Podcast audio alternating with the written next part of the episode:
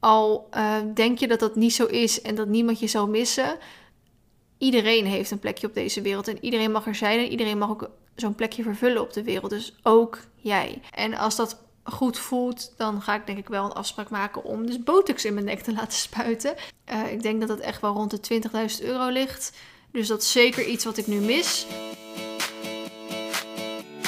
Hoi allemaal en superleuk dat je weer luistert naar een nieuwe podcast van mij. Vandaag ben ik weer in mijn eentje en dat stond niet helemaal op de planning. Ik wilde eigenlijk vanaf nou, een aantal weken geleden altijd of een gast in de podcast hebben, of het samen met Esme doen, of ik moest echt zelf een belangrijke boodschap hebben. Zoals op zich wel de afgelopen podcast dat ik het in mijn eentje gedaan heb. Maar ik had eigenlijk niet meer zelf iets spannends of boeiends te vertellen. Wat ik denk, nou, daar kan ik echt een hele podcast mee vullen. Alleen afgelopen week was best wel druk. En er was niet echt iemand die me opkwam waarvan ik dacht, nou, daar ga ik deze week een podcast mee opnemen. Ik heb wel een aantal mensen in mijn hoofd waarvan het me leuk lijkt om die dus als gast in de podcast te krijgen. Maar nog niet echt iemand dat ik dacht, nou, deze week ga ik diegene echt om die reden gebruiken daarvoor. En Esme, die had ik natuurlijk vorige week al samen met Annemiek. En de week daarvoor was ik ook al met Esme samen. Dus ik wilde toch alweer graag wat anders doen. Dus toen dacht ik, nou, laat ik gewoon lekker een Q&A houden. En ik heb op Instagram gevraagd of jullie dus vragen wilden insturen. En het mocht over echt van alles gaan. Moet dus ook zeggen dat de vragen inderdaad echt van over alles gingen. Wat alleen maar super leuk is natuurlijk. Ik heb ze allemaal doorgelezen. Het waren er echt mega veel. Ik ben ook echt wel lang mee bezig geweest om ze allemaal te screenshotten die ik leuk vind om te doen. Ik heb er echt iets van 70 vragen gescreenshot. En ik bedacht me dus ook, is het dan ook wel handig om al die vragen nu in één podcast te gaan beantwoorden? Heel veel vragen gingen ook, je kan altijd een beetje een tweedeling maken. Of het gaat over de paarden, of het gaat over mij of over mijn bedrijf of over uh, persoonlijke vragen. Ik wilde ze eerst gewoon allemaal in één doen. Alleen ik heb er zoveel gekregen. Normaal gesproken doe ik natuurlijk een QA, doe ik een video maken. En die video wil ik eigenlijk nooit langer dan een half uur hebben. Dus dan moet je echt wel selectief zijn in de vragen die je gaat behandelen. Nou ja, podcast mag natuurlijk wel iets langer duren. Maar ja, om nou twee uur over mezelf te praten, nou, zit ik zelf niet eens op te wachten. Laat staan jullie. Dus het leek me handig om gewoon de onderwerpen te gaan splitsen. Dus de podcast waar jullie nu naar luisteren, die gaat over mijn bedrijf en over mijn persoonlijke dingen. En dan de podcast, denk ik gewoon, die hierna komt, of misschien eventueel die daarna komt, die richt ik dan op alle paardenvragen, paardgerelateerde vragen. Of het nou over mijn paarden gaat, of dat jullie tips willen over paardgerelateerde dingen. Die komt dan in een volgende podcast. Dus het leek me wel leuk om deze dus gewoon te richten op mij en mijn bedrijf. En we beginnen best wel met een zware vraag gelijk al. Ik heb ze dus niet op volgorde of zo staan. Ik ga gewoon ja, ik heb ze gewoon gescreenshot en ik ga ze niet helemaal volgorde zetten. Dat vond ik echt veel moeite. Dus we beginnen best wel met een zware vraag. Heb je ooit getwijfeld of je goed genoeg was om zelf een succesvol bedrijf te kunnen opbouwen? Uh, als eerste vind ik het best wel een compliment dat ze wel zegt dat ik een succesvol bedrijf heb. Dus dat is natuurlijk super lief. En ten tweede, ik heb hier natuurlijk nooit per se echt voor gekozen of um, echt een plan gehad om op dit punt te komen. Ik ben natuurlijk volledig zo erin gegroeid. Tien jaar geleden begon ik met video's maken, muziekvideo's op YouTube. Op een gegeven moment ben ik gaan vloggen. Op een gegeven moment ging ik voor de penny. Eh, ik werd gevraagd voor evenementen. Uh, Agradi bood aan, heb je zin om een eigen kledinglijn te starten? Eh, ik werd gevraagd om dingen te presenteren. Weet je wel, zo ging het allemaal. Het is niet alsof ik echt een soort van een keuze heb gemaakt van nou, nu ga ik een succesvol bedrijf opzetten, maar ben ik daar wel de geschikte persoon voor? Ik denk dat je er trouwens nooit aan moet twijfelen of je goed genoeg bent om een succesvol bedrijf op te kunnen bouwen. Ik denk dat je daar zeg maar niet over hoeft na te denken. Ik denk dat je iets moet doen wat je leuk vindt en waar je ook goed in bent en daar gewoon de volle 100% voor gaan en dan wordt het vanzelf een succesvol bedrijf. Ik denk meer dat het op die manier zit. Of dat het op die manier werkt. Ik kan hier trouwens echt nog een kwartier over doorpraten. Maar ik heb dus 35 vragen ongeveer te beantwoorden. Dus laat ik maar gewoon weer gelijk doorgaan. Nou, dit is weer echt een totaal andere vraag. Hoe laat ga je meestal naar bed? En die combineer ik even met de vraag daarna. Hoe gaat het nu echt met je in de thuissituatie? Nou, thuissituatie. ik zit in mijn eentje thuis. Dus er is niet echt een thuissituatie. Maar ehm, nou, hoe gaat het echt met me? Het gaat eigenlijk heel goed. Ik heb heel erg veel plezier in alles wat ik doe. En mentaal gezien gaat het goed. Fysiek gezien gaat het goed. Ook al heb ik vandaag een oefencross gereden en is mijn conditie nog steeds heel ver te zoeken. Dus fysiek zou het op zich wel wat beter mogen. Maar in principe gaat het heel goed en ik heb heel veel plezier in alles wat ik doe. En met de paarden gaat het natuurlijk ook allemaal goed. Met Sjoerd gaat het ja, goed, maar daar horen jullie straks even wat meer over. Ehm, hoe gaat het echt met je? Het enige wat dus is, wat ik even combineer met hoe laat ga je meestal naar bed, is dat mijn ritme echt totaal helemaal verstoord is. En dat komt een beetje omdat Sjoerd normaal gesproken vijf weken weg is, vijf weken thuis is. En daar pas je je een beetje op aan. Dus als Sjoerd weg is, dan ben ik veel aan het werk. Omdat ik gewoon niks beters te doen heb dan. En buiten dat ik het natuurlijk echt mega leuk vind. Maar je hebt niet echt meer iemand waar je een soort van tijd voor vrij hoeft te maken natuurlijk. Gewoon zeg maar standaard elke dag. Ja, wel voor vriendinnen natuurlijk af en toe, maar niet standaard elke dag of zo. Dus ik ben gewoon alleen maar bezig met werken met de paarden en zo dan. En als Sjoerd aan boord is, is hij natuurlijk ook alleen maar aan het werk. Dus als hij thuis is, dan is hij alleen maar vrij. En dan probeer ik ook altijd net wat meer vrij te zijn. Alleen vijf weken is net, ja, nou genoeg zeg ik ook weer niet, is net prima. Vijf weken werken, vijf weken even wat rustiger aan. Alleen door corona is hij natuurlijk nu negen weken weg. En dan merk ik wel dat de afgelopen weken echt wel wat zwaarder zijn. En zeker op gebied van alles begint weer langzaam te lopen. Wat super leuk is en waar ik heel erg blij mee ben. Maar omdat je al een beetje op je eindjes aan het lopen bent, omdat je even rust moet hebben. En tegelijkertijd begint het leven ook weer. Uh, dat vind ik nog een beetje een lastige combinatie. Zeker omdat het alleen maar drukker weer gaat worden. En Sjoerd straks ook nog eens thuis komt. Denk ik, oké, en het wordt drukker en Sjoerd komt thuis. Dat klopt zeg maar niet. Het moet of drukker worden en short is weg, of het moet rustiger worden en short is thuis. Dus daar moet ik natuurlijk nog even een balans in vinden. Um, ja, en dat in combinatie met hoe laat ga je meestal slapen. Ja, ik denk dat ik uh, ja, tussen 1 en 2 altijd ga slapen. Soms is dat iets eerder als ik echt moe ben. Of soms is het ook wel iets later als ik ergens mee bezig ben bijvoorbeeld. En ja, wordt, en als ik dan wakker word, is het ja, wat is het, 9 of 10 uur of zo. Omdat ik gewoon wel echt mijn slaap nodig heb. En dat is dus een beetje lastig uh, voor mijn ritme. Omdat vaak als ik vroeg moet opstaan ergens voor, dan ga ik alsnog dus zo laat slapen. Omdat het dus totaal niet meer in mijn ritme zit om bijvoorbeeld om 11 uur s'avonds te gaan slapen. En natuurlijk ook Sjoerd die werkt van smiddags 12 uur tot s avonds 12 uur. Dus de enige momenten die ik, die ik hem echt kan spreken, is dus ook tussen 10 en 12 ongeveer. Dus het heeft voor mij ook niet echt ja, reden om heel veel vroeger op te gaan staan. En het andere moment, moment wanneer ik hem kan spreken is na 12 uur s'nachts. Dus zo lopen onze ritmes natuurlijk een beetje gelijk. En als hij thuis is, dan verschuiven we dat ritme ook alweer redelijk naar een wat normaler ritme. Maar ja, dat is wel een beetje hoe mijn ritme komt. En waarom het op de lange termijn niet echt een goed ritme is. Omdat ja, het niet heel gezond is, denk ik, om altijd dat ritme aan te houden. Waaraan ik bijvoorbeeld merk dat het een beetje druk, zeg maar, de afgelopen tijd is. En uh, ik mijn ritme niet echt kan vinden of een verkeerd ritme heb, is ook dat ik afgelopen dagen best wel veel powernaps doe. Ik ben namelijk echt totaal niet al 24 jaar niet de persoon om een powernap te doen. Ik heb het niet nodig. Ik vind het ook verschrikkelijk, omdat ik altijd al een half uur erover doe om überhaupt in slaap te komen. En uh, ja, dan is heel het idee van de powernap is dan weg. Maar omdat ik afgelopen dagen gewoon en laat ga slapen en of vroeg moet opstaan of um, door de warmte wakker ben geworden. Want de zon schijnt precies bij ons uh, de slaapkamer in. En of ik nou mijn gordijnen dicht heb of niet, je brandt gewoon om 7 uur s ochtends je bed uit. Uh, dus ik word gewoon wakker van de warmte dan. En dat is gewoon een beetje naar. Want normaal gesproken ga ik dus en laat slapen. Maar dan zorg ik ook voor dat ik gewoon lekker uitslaap. En dan kom ik ook wel aan mijn uren.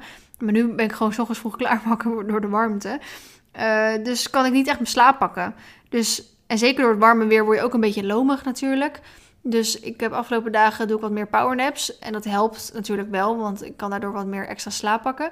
Maar het is niet, ik, ja, het is niet wie ik ben of, of um, wat ik de rest van mijn leven zou willen blijven doen of zo. Dus het is nu eventjes ook, vooral in verband met de warmte, dat het dan um, nodig is. Um, maar ook wel omdat ik merk, oké, gewoon even wat rustiger aandoen. En normaal gesproken zou ik dan even lekker een filmpje kijken, Netflix kijken of wat dan ook. En nu ben ik toch wel wat meer geneigd om dan toch gewoon even een paar uurtjes mijn ogen dicht te doen. Dus ik denk dat ik daar wel redelijk je vraag kan beantwoorden. Het gaat eigenlijk heel erg goed, maar het duurt gewoon even net wat te lang dat Short nu weg is. Omdat Short er altijd een beetje de stabiele factor is, waardoor ik wat meer rust kan krijgen en even met andere dingen, behalve dan met werk, bezig kan zijn. Um, en ik merk wel dat er dus zeg maar nu in één keer negen weken tussen zit in plaats van vijf. Waar word jij helemaal zen van? Ik denk dat dat um, is als ik op mijn telefoon zit. En dat is dus eigenlijk niet een goed antwoord, denk ik. Want ik denk juist dat je zen moet kunnen worden als je niet op je telefoon zit. Omdat je telefoon natuurlijk alleen maar afleiding is. Maar als ik bijvoorbeeld lekker op bed lig en ik ben filmpjes aan het kijken. Of ik zit op de bank en ik ben Netflix aan het kijken. En ik zit tegelijkertijd een beetje te appen of op Insta te scrollen of zo. Dat zijn de momenten dat ik gewoon echt even lekker rustig ben. Of op het balkon nu met het mooie weer lig. En dan lekker aan het ja, scrollen ben. Of video's aan het kijken ben. Of, een, of, of als ik aan het uitmesten ben en ik ben een podcast aan het luisteren. Ik weet niet of je dat echt zen worden kan noemen als je een stal aan het uitmesten bent. Maar ik denk dat dat een beetje de punten zijn. En ik zou het op zich wel fijn vinden als ik ook om iets zen kan worden waar ik niet mijn telefoon zeg maar voor nodig heb. Maar in principe red ik het hiermee en ik doe het hier ook goed op. Dus dan zie ik nog niet echt noodzaak om dat echt te gaan veranderen. Wat is je droombaan naast YouTube? Nou, het grappige is dat ik dus tegenwoordig een personal assistant heb. Anne is dat en die werkt voor ongeveer anderhalf dag in de week voor mij. En ik heb eigenlijk altijd gezegd, eigenlijk is mijn eigen personal assistant zijn, zou mijn droombaan zijn.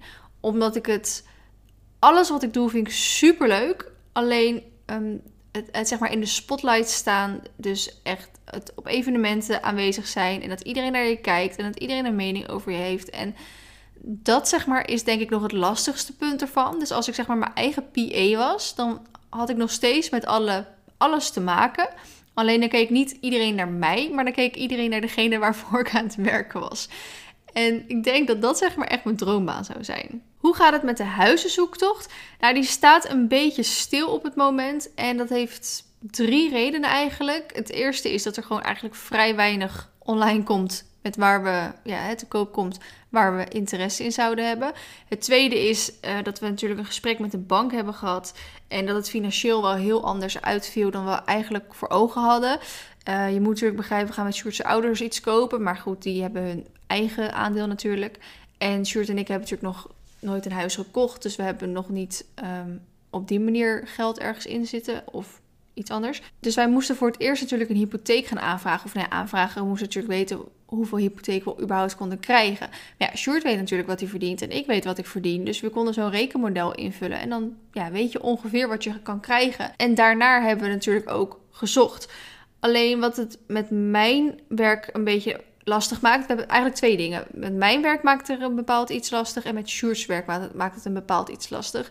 Met mijn werk, omdat ik ten eerste freelancer ben. Dus ik werk voor mezelf. Dus ik heb geen vaste dienst bijvoorbeeld. Ze kijken bij mij naar cijfers van afgelopen drie jaar. Dus dat is 2017, 2018 en 2019. En het probleem daarvan is een beetje dat ik um, volgens mij officieel gezien in 2016 ben begonnen met Verlino. Ja, het is met zeg maar dat ik in de KVK ingeschreven stond volgens mij, ja, want ik was net geen 20, dus dat was inderdaad 2016. Ehm, dus ze pakken mijn cijfers van, um, ja, wat hartstikke logisch is, maar van voorgaande jaren, terwijl ik toen echt, ja, net begonnen was. Dus mijn cijfers van toen zien er heel anders uit dan nu. Ik heb bijna elk jaar heb ik um, het dubbele, zeg maar, verdiend van het jaar daarvoor omdat het, loopt best wel gewoon in een fijne, lekkere rechte lijn naar boven. Dus dat is uh, aan de ene kant heel fijn. Maar aan de andere kant, ja, als zij dus mijn cijfers erbij pakken van die jaren daarvoor, dan kom je echt op zo'n veel lager bedrag uit dan wat ik nu verdien. En dan vroegen ze bijvoorbeeld wel dat je een prognose moest maken voor 2020 en 2021. En een prognose betekent dat je dus aantoont hoe je in 2020 en 2021 je geld verdient en ook wat je denkt te gaan verdienen. En dat heb ik dus gemaakt en dat heb ik ingevuld naar ja, zover ik denk en, en verwacht hoe het zal gaan. Maar daar, daar kijken ze gewoon totaal niet naar. En daar heb ik best wel een beetje moeite mee gehad. Daar ben ik ook echt wel een soort van boos en verdrietig over geweest. Omdat de berekening die zij maakte voor onze hypotheek gewoon totaal niet aansluit bij Ehm, wat ik nu verdien en wat ik in de toekomst soort van van plan ben te gaan verdienen. En ik snap echt wel dat ze zo uh, rekenen. Dus ze, hebben ook natuurlijk ook alle redenen om op die manier te rekenen. Maar het valt voor ons zo ontzettend negatief uit dat ze dus op die manier rekenen. En daarbij komt ook, hè, wat ik zeg, ik ben uh, zelfstandig ondernemer. Dus ik moet belasting natuurlijk betalen, zoals ieder ander. Alleen als ik dus een investering heb gedaan, kan ik ook mijn belasting weer terugvragen. Dus stel, ik heb een nieuwe camera gekocht. Daar betaal je natuurlijk belasting over, 21%. Maar omdat het zeg maar een investering is, is het, uh, kan ik die 21% gewoon weer terugvragen. En omdat ik mijn eigen bedrijf ben, kan ik heel veel dingen die ik aanschaf of doe, kan ik terugvragen bij de belasting. Dus stel ik uh, doe een crossles, ik zeg maar wat, en over die crossles wordt een, een, ja, een percentage B2 berekend, want dat is voor hun ook weer inkomsten, dus zij moeten ook weer B2 afdragen en ik maak een video over die crossles, dan kan je dat dus als soort investering of onderdeel van je werk zien en kan ik die BTW dus terugvragen. Hetzelfde geldt voor als ik nieuwe kleding aanschaf, als ik die kleding in mijn video's draag, op evenementen draag, kan ik die BTW daarvoor terugvragen. Dus ik kan echt van ontzettend veel dingen kan ik BTW terugvragen, waardoor ik veel minder belasting hoef te betalen dan als ik dat bijvoorbeeld niet zou doen. Alleen dat betekent dat je fiscale winst ook veel lager lijkt dan, of veel lager is, veel lager lijkt, het is maar vanaf welke hoek je het bekijkt, dan het eigenlijk zeg maar is. En de bank kijkt alleen naar die fiscale winst. Dus um, omdat ik heel veel BTW kan terugvragen, uh, lijkt het alsof mijn fiscale winst heel laag is. Wat voor mij dus voordelig is, zodat ik dus weinig uh, belasting hoef te betalen. Maar wat dus heel nadelig is op het gebied van hypotheek, omdat de bank dus ook denkt dat je heel weinig verdient. En dat is dus een beetje waar we mee zitten. En op uh, gebied is het, Sjoerd die werkt natuurlijk op zee en die krijgt een um, vast bedrag, zeg maar. Maar als hij ja, per maand. Maar als hij op zee zit, krijgt hij ongeveer 50% extra. Omdat je dan je offshore allowance of toeslag of weet ik het wat precies hebt. Nou, 50% is natuurlijk best wel veel. Alleen um, dat wordt dus gezien als toeslag. En een toeslag wordt niet meeberekend in je uh, vaste inkomen. Dus ongeveer een derde van zijn salaris wat hij per jaar verdient, wordt dus niet meegenomen. Dus dat is best wel heel veel natuurlijk. Dus daarom is het voor ons best wel lastig om uh, nou niet per se een hypotheek te kunnen krijgen, want we kunnen wel een hypotheek krijgen. Maar hij is gewoon echt een derde eigenlijk van wat we zelf hadden bedacht wat we konden krijgen. En dat maakt het gewoon heel erg lastig. Dat is het tweede wat het een beetje lastig maakt op huizengebied. Uh, dus er zijn nu een soort van twee opties die we het beste kunnen doen. We kunnen of iets zoeken waar je de kavel kan laten splitsen. Omdat als je dus met, met meerdere mensen een huis koopt, uh, zitten ook heel veel risico's. Ook, ook op fiscaal gebied, maar ook op ander soort gebied, juridisch gebied. Er zitten heel veel uh, risico's aan.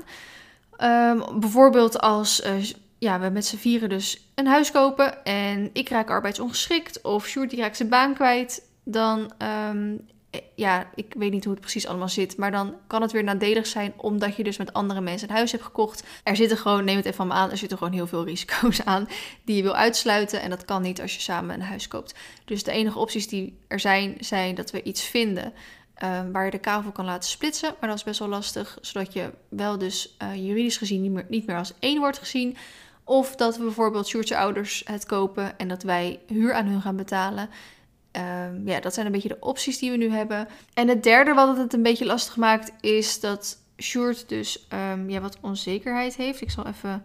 Hij wil het eigenlijk graag zelf vertellen, zodat het gewoon een beetje goed verteld wordt. Dus ik had gevraagd, ja, maar wat kan ik dan precies zeggen? Hij zei dat, uh, dat ik kon zeggen dat we natuurlijk nieuwe inzichten hebben gekregen over hoe we het op moeten zetten. Dat de financiering moeilijker is dan gedacht en de coronacrisis ook niet meehelpt en Sjoerd dus in onzekerheid zit over zijn baan. Um, maar dat we dat dus later te horen krijgen, omdat hij het dus zelf uh, ja, graag wilde gaan vertellen. Dus ja, dat zit natuurlijk allemaal niet echt mee om dus nu een huis te gaan aanschaffen. Hoe zorg je dat je niet overspannen raakt? nou, ik denk dat ik het wel redelijk net al een beetje heb verteld. Ik vind het heel belangrijk dat je um, voor jezelf zorgt. En dat je ook je rust pakt op momenten dat het absoluut moet. En dan niet je rust pakt door even eerst een half jaar lang keihard te werken. En dan één, week op vakantie te gaan of zo. Maar gewoon in je dag gewoon ook rust plannen. En ook zoeken waar je, eigen, je, je rust vandaan kan halen. Dus misschien is dat voor jou met de hond wandelen. Uh, misschien is dat voor jou slapen. Um, of met juist vriendinnen afspreken, dat je afleiding hebt. Voor mij is dat dus gewoon echt even lekker chillen. Dus even niks doen, even op de bank zitten, Netflix kijken, filmpjes kijken op YouTube bijvoorbeeld. Um, en ik ben me van vrij, omdat ik dit natuurlijk al sinds mijn, ja, eigenlijk video's maak sinds mijn veertiende ongeveer. Maar um, echt mezelf een beetje als bedrijf gevestigd heb sinds vier jaar lang. En tegelijkertijd natuurlijk ook een opleiding deed en zo. Paarden had, een vriend had, et cetera, uit huis ging op een gegeven moment, ben ik vanaf vrij jong al aangewezen op dat ik goed voor mezelf moet zorgen. En daar ook altijd gewoon rekening mee heb gehouden. Dus ik denk dat ik op die manier soort van niet overspannen raak, omdat ik het ja, al best wel lang uh, rekening hou met alles wat ik doe. Dat ik er dus voor zorg dat ik genoeg rust in bouw. En ik ook op een gegeven moment heb geleerd om ook nee te zeggen op dingen omdat alleen maar overal ja op zeggen je echt heel veel energie kost. En niet per se ook iets oplevert altijd. En ik denk dat je daar altijd een, een gulden middenweg voor jezelf in moet vinden. En die heb ik gevonden al een tijd terug. En ik ben nog steeds aan het struggelen hoor. Uh, begrijp me niet verkeerd. Het is niet alsof ik het helemaal heb uitgevonden voor mezelf. Maar ik hou er wel gewoon rekening mee. En ik denk dat dat de eerste stap is naar niet overspannen raken. Mag Sjoerd nu nog werken op zee door corona? Ja, zeker weten. Ehm, heel veel projecten liggen natuurlijk wel stil. In geval met corona. En, maar toen hij aan boord ging, toen moest hij dus een um, ja, test doen of hij dus corona had. En daardoor moesten ze eventjes nou ja, in quarantaine, om het zo te zeggen, zover dat gaat op een schip. Dus je moest wel apart eten en apart van de rest van, van de bemanning blijven. Totdat die uh, ja, testresultaten bekend waren. En gelukkig had niemand corona. Dus ja, aan boord zit je natuurlijk met alle mensen. En het is niet alsof er elke dag in één keer weer mensen naar binnen komen of weer naar buiten gaan. Meestal zit je daar een x aantal weken en dan wisselt bijna ja, alle bemanning weer. En in al die weken wisselt natuurlijk de bemanning wel, maar iedereen wordt gewoon heel tijd getest. Dus iedereen is steeds negatief, dus dat is natuurlijk heel erg fijn. Uh, dus het werk uh, kan gewoon door blijven gaan. Als je je YouTube-naam zou veranderen, wat zou dat dan zijn? Nou, um, aan de ene kant heb ik wel een soort van spijt dat ik vroeger nooit een andere YouTube-naam heb gekozen. Want ik vind Vliene Hooi. Ja, weet je, dat is een naam die ik echt bedacht toen ik 12 was. En het zegt niet per se iets over wat ik doe. Ja, Vliene is mijn naam en Hooi, dat ja, heb ik toen gewoon zo bedacht. Ik vind hem nu wel grappig, omdat um, je misschien een soort reden erachter kan verzinnen. Als in Hooi, als in dat je uh, mensen gedag zegt, mensen aanspreekt, spontaan bent, ehm, wil vertellen, iemand um, een goede dag wenst. Weet je wel, dat je het zo kan zien, dat je altijd uit positief blijft, dat je ja, hoi is gewoon een soort gesprek starten natuurlijk. Dus je zou het zeg maar zo kunnen zien dat uh, gewoon, dat Vliene Hoi gewoon mezelf is en mezelf die ehm, een gesprek start met iemand of, of een opening geeft aan iemand om mee te kijken in het leven bijvoorbeeld. Zo zie ik het dan. Maar als ik het toch als 12-jarige die naam heb verzonnen, kan ik er net zo goed een mooi verhaal achter verzinnen. Um, nee, ik zou wel heel graag eigenlijk een andere naam vroeger gekozen hebben. Um, ik weet nog dat ik ongeveer 250 abonnees had. En toen al soort van irriteerde aan de naam Hoy. Maar dat ik toen dacht, nee, ik heb al 250 abonnees. Kan nu echt niet meer mijn naam veranderen. Want dan moet ik weer helemaal opnieuw beginnen. Want dat was vroeger YouTube. Je, als je eenmaal een gebruikersnaam had, kon je hem niet meer veranderen. Moest je echt een heel nieuw uh, kanaal maken. En dan was je ook, ja, natuurlijk video's weer kwijt. Tegenwoordig kan je gewoon je kanaalnaam veranderen. Dus um, ja, vroeger had ik wel gewild dat ik een andere, betere naam had bedacht. Maar nu is het zo'n merknaam geworden. Iedereen kent die naam ook gewoon. Dus het is nu, zou het zonde zijn als ik die naam zou veranderen. Dus ik zou het ook zeker nu niet meer doen. Maar ik had wel graag gewild dat ik een ander soort um, naam had. En ik zou niet zo goed weten in wat ik hem zou veranderen. Vroeger dacht ik altijd aan Unique Equine. Maar dat is natuurlijk een Engels, ja, Engelse naam. Uh, maar goed, toen we nog met muziekvideo's maakten, maakte dat natuurlijk niet uit. Want dat ging over heel de wereld heen. Nou, Unique Equine meer omdat, ja, ik had natuurlijk Marley, die is vrij uniek op zichzelf. Um, en ik ben altijd wel van de wat apartere dingen geweest. Apartere patroontjes, kleurtjes, et cetera. Uh, ja, je ziet het ook aan mijn paarden dat ze wat apart zijn. Dus zo vond ik Unique Equine vond ik een hele mooie naam. Um, ik heb hem nu dan verwerkt in de kledinglijn. Flinefo voor de Unique Equine en Equestrian. Maar op dit moment zou ik niet weten in wat ik het zou veranderen en ik zou het ook niet meer veranderen. Draag je zelf je eigen merchandise? Ja, absoluut. Ik draag praktisch elk product dat ik ooit heb uitgegeven, draag ik met zeker met regelmaat. Maar ik vind het ook fijn om ook gewoon andere dingen te dragen. Dus dus niet dat ik alleen maar mijn eigen spullen draag. Ik draag uh, net zo graag ook andere dingen. Ik vind van mijn eigen collecties dat uh, sommige dingen wat handiger zijn. En ik vind bij collecties van andere merken dat andere dingen net wat leuker of wat mooier zijn. En ik vind het juist ook leuk om daarin af te wisselen. Heb je ook ander werk in plaats van YouTube? Um, nee, YouTube is natuurlijk. Nou ja, YouTube zelf is niet per se echt mijn werk. Ik zie YouTube meer als een soort thuisbasis. Dus ja, de video's op YouTube, dat is gewoon wat altijd zal draaien. En net zoals Instagram, um, wat altijd het middelpunt zal zijn van uh, Hoy als bedrijf. Alleen met YouTube verdien je niet per se heel erg veel. En met Instagram verdien je natuurlijk eigenlijk helemaal niks. Dus het is niet zo dat um, ik me volledig op YouTube op die manier wil focussen. Omdat natuurlijk ook financieel gezien uh, aantrekkelijk moet blijven. Dus alles eromheen. Dus de kledinglijn. Uh, met podcast verdien ik ook helemaal niks. Uh, het presenteren, het shows geven, de buitenritten nu organiseren. Zeg maar, dat is wat er allemaal nog bij komt. Dus straks ook een boek uitgeven natuurlijk. En ik heb nog heel veel andere leuke dingen op de planning staan voor in de toekomst. Dus ik, ja, ik weet niet of dat valt onder ander werk ehm, buiten YouTube om. Omdat het, ja, het is, het, kijk, weet je, een kledinglijn, dat is ander werk dan YouTube hebben.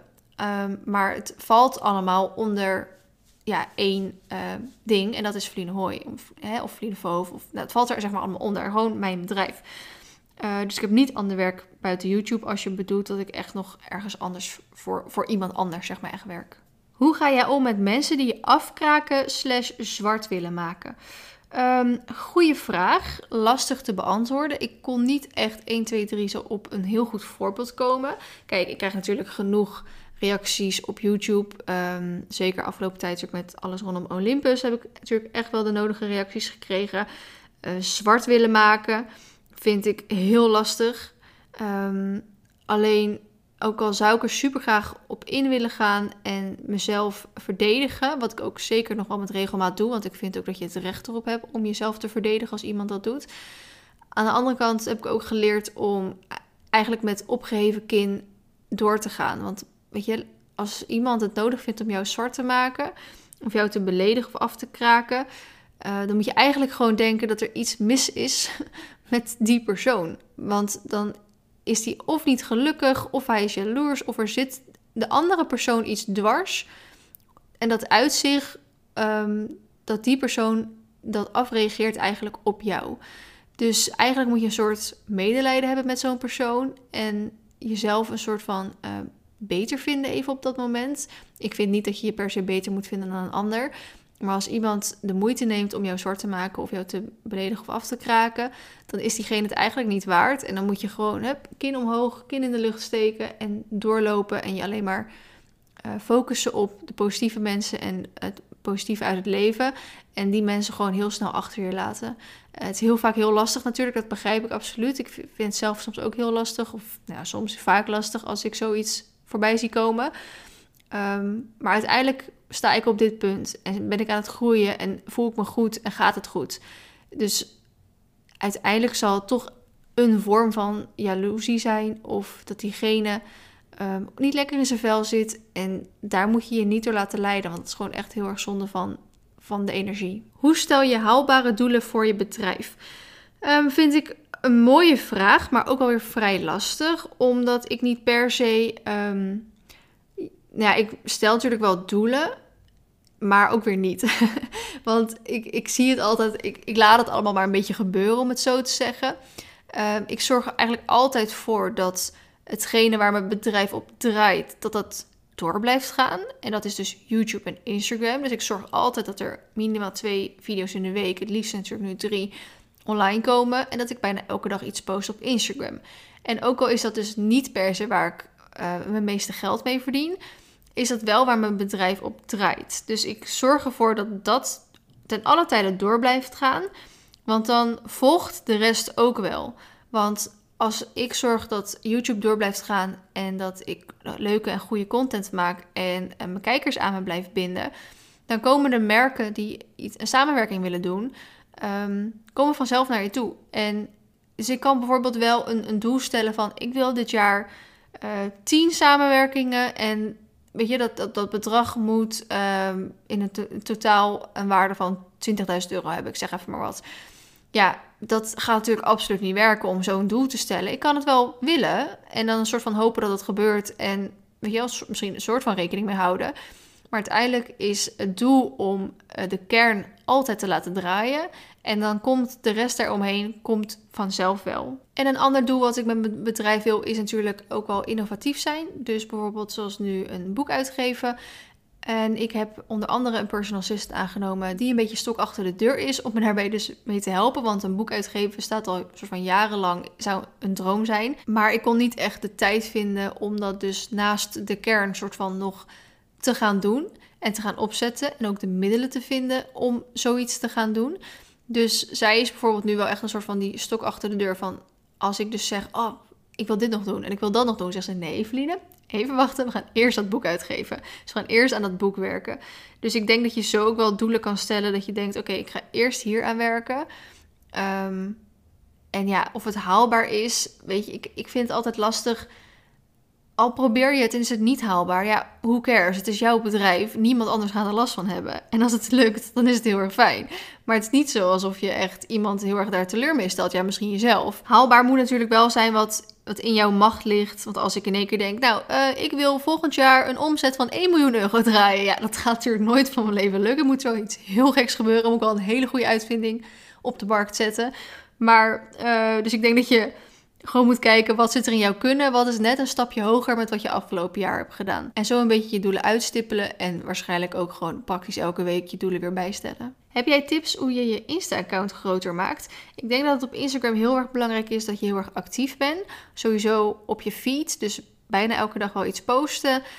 En uh, in je stories ook heel erg actief zijn, maar ook vooral um, dingen vragen aan je volgers. Want mensen vinden het überhaupt heel erg leuk om ergens een mening over te geven, natuurlijk. Maar als je bijvoorbeeld, ik zeg maar iets vraagt: hoe was jouw dag? Of wat ga jij vandaag doen? Of um, wat is het favoriete vrijheidsdressuurkunstje van jouw paard? Of weet je wel, gewoon van die makkelijke, simpele vragen: wat is jouw poetsroutine? Uh, wat vind je leuker, dressuur of springen?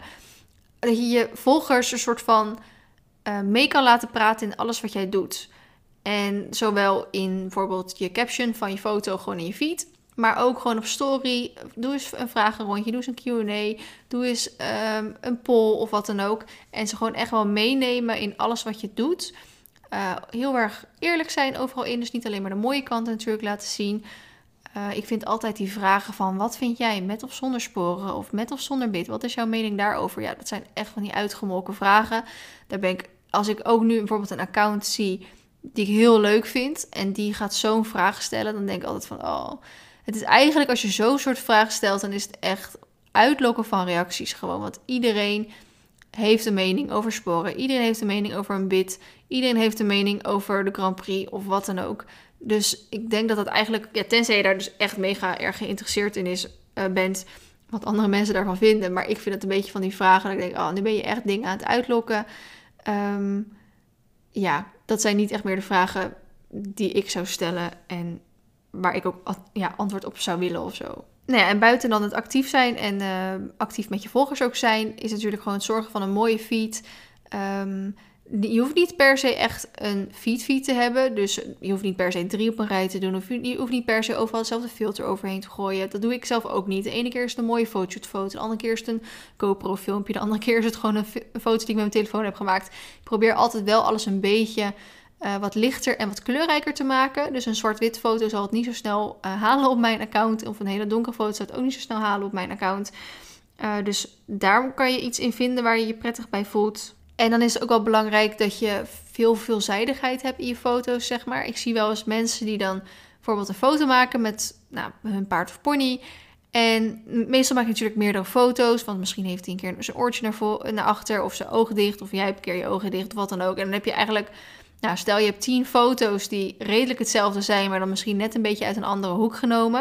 En dan plaatsen ze al die foto's achter elkaar, want ja, het zijn eigenlijk ook wel weer andere foto's, want ze zijn net uit een andere hoek genomen. En dat vind ik gewoon heel erg zonde, want dan zie ik het voorbeeld voorbij komen op mijn tijdlijn. En dan denk ik, deze foto heb ik al een keer gezien. Maar dan is het inderdaad net die foto die net een beetje uit een andere hoek genomen is. En dan vind ik het gewoon zonde. Dat als ik zo'n soort foto heb dat ik hem zo leuk vind, dat ik hem soort van toch wel weer hè, net uit de andere hoek alsnog wil posten, dan zorg ik dat er echt eerst negen andere foto's voorbij zijn gekomen. Dat die ene foto alweer wat lager staat. Uh, dus ik denk zeker de veelzijdigheid van je feed. Dat je niet constant allemaal dezelfde soort foto's hebt. Dat dat ook heel belangrijk is. Hoe oud was je toen je ongesteld werd? En wil je even wat tips delen? Ben zelf nog niet ongesteld. Ik heb heel veel vragen uh, binnengekregen op het gebied van ongesteldheid. Dat is toch echt een terugkerend onderwerp. Zowel in de problemen die opgestuurd worden uh, voor Esmee en mij als in de podcast. Ik was um, 13 denk ik. 13 of 14. Ik zit even te denken, want ik, was, ik werd ongesteld op vakantie. Ik was toen in Friesland. En um, ik ben twee jaar achter elkaar, volgens mij, of drie jaar achter elkaar. Nee, twee jaar achter elkaar ben ik op die camping in Friesland geweest. Dus ik weet dan niet of ik dus 13 of 14 was. Um, toen werd ik dus voor het eerst ongesteld, toen ik op vakantie was. Uh, wil je tips delen? Ja, volgens mij heb ik het gewoon aan nou ja, aan, mijn ouder, aan mijn moeder verteld, weet ik eigenlijk niet eens meer. Maar uh, mijn zus was natuurlijk wel ongesteld, want mijn zus was ja, drie, vier jaar ouder. Dus ik wist wel een beetje met wat het inhield en ja, ik zie, zie natuurlijk in de badkamer zie ik ook um, inlegkruisjes en maandverband liggen. Dus ik heb volgens mij, ja, dat hadden we natuurlijk mee, want mijn moeder en mijn zus zijn natuurlijk ook gewoon ongesteld. Dus um, volgens mij heb ik dat toen gewoon gepakt en het gewoon gebruikt. ik denk zoiets. Ik denk als je er gewoon, als je um, ja, gewoon een fijne band met je moeder hebt. En misschien ook wel niet, niet zo'n fijne band. Ik denk dat je moeder er altijd voor open staat om je daar uh, in te adviseren. Of misschien een oudere zus, of misschien heb je een nicht of een al wat oudere vriendin. Dat je daar altijd bij terecht kan. Ik snap dat ongesteldheid altijd een beetje een, een taboe is. Dat je daar niet graag over wil praten. Maar elke vrouw heeft ermee te maken. En ik vond het oprecht altijd super fijn als iemand naar me toe kwam. Ik kan me niet echt meer een situatie voorhalen die ik nu even als voorbeeld kan geven. Maar ik weet dat er situaties zijn gebeurd.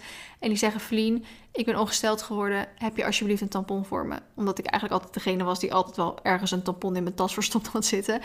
Um, en dan was ik gewoon echt oprecht blij dat ik die persoon kon helpen. Omdat je zelf als vrouw ook weet dat als je ongesteld bent geworden en je hebt niks bij de hand, hoe vervelend dat is. Dus ik vind het totaal niet raar of zo als iemand dan daarom vraagt of daar advies over wil. Ik ben altijd mega open in elk onderwerp die je wil. Um, dus ja, tips zijn denk ik, praat erover met iemand waar het fijn vindt. Je gaat echt geen rare blikken krijgen. Je kan natuurlijk ook veel op internet opzoeken. En um, ja, het hoort er ook een beetje bij het leven natuurlijk. Wat is je lievelingsplek op stal en thuis? Vond ik echt een hele leuke vraag eigenlijk. Ik denk op stal dat het. Um, ja, nee, ik weet het. Ik, ik, um, het plekje achter de binnenbak. Uh, de paarden staan normaal gesproken altijd op de wei achter de binnenbak. En achter de binnenbak is dus, ligt een soort van grote buis. Ik heb geen flauw idee wat dat ding daar precies doet. Maar er zit een buis. En dat is echt een soort bankje gewoon. Dus heel vaak zet ik s'avonds tussen in de wintermaanden kan dat natuurlijk niet. En dan mis ik dat ook echt best wel een beetje. Maar in de zomermaanden zet ik de paarden dan s'avonds laat nog eventjes op de wei voor een uurtje. En dan gaat de zon zo mooi onder, zonsondergang. En dan zit ik dus lekker op die buis een beetje op mijn telefoon filmpjes te kijken of een beetje te scrollen. En dan tegelijkertijd heb ik uitzicht over de paarden met de zonsondergang. Ik denk dat dat mijn favoriete plekje op stal is. En mijn favoriete plekje thuis is denk ik toch aan de keukentafel, uh, waar ik nu ook weer zit. Om, ja, ik weet niet. Ik ga wel op de bank zitten. Mijn bed is ook zeker een favoriet plekje in huis. Maar aan de keukentafel, we hebben best wel lekkere stoelen, uh, ga ik denk ik toch het snelste zitten. Sinds wanneer heb je een spiraaltje en tips met paardrijdenwedstrijden als je zo ongesteld bent?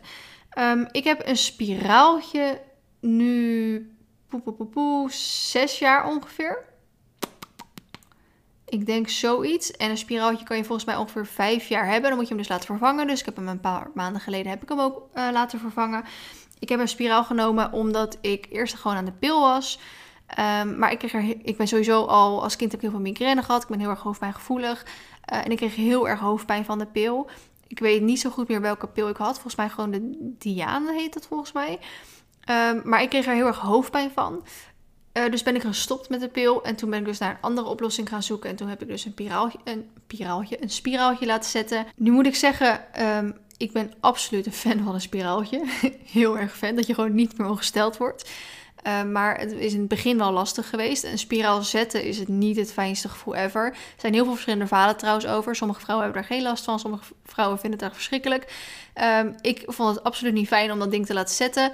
Maar het duurt maar 10 seconden. Weet je, uh, eh, 10 seconden kan ik wel overbruggen als het even niet fijn is. Om daarna ver vervolgens vijf jaar lang uh, er plezier van te hebben. Wat is dan 10 seconden? Ik heb wel, ik ben, toen ik een spiraaltje heb laten zetten, ben ik drie maanden lang non-stop ongesteld geweest. Dat komt best wel vaak voor als je dus een spiraaltje laat zetten.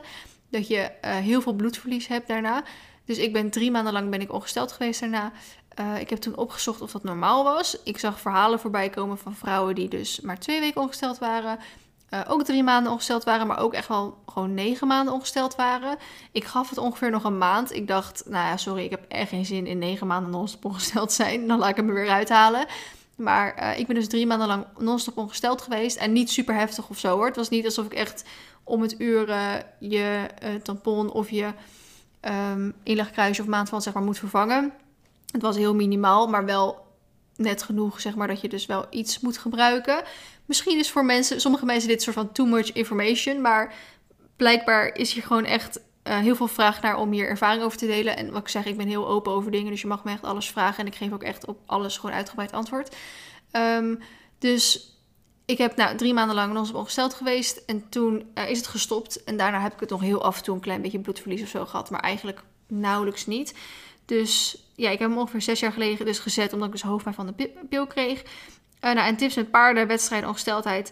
Um, nou, ik ben wel fan van de tampon om dat te gebruiken met, uh, met paardrijden. Omdat ik, ja, oké, dit is misschien echt iets too much information. Maar als je ongesteld bent en um, je hebt een inlegkruisje in en daar zit wat op, om het even zo te noemen.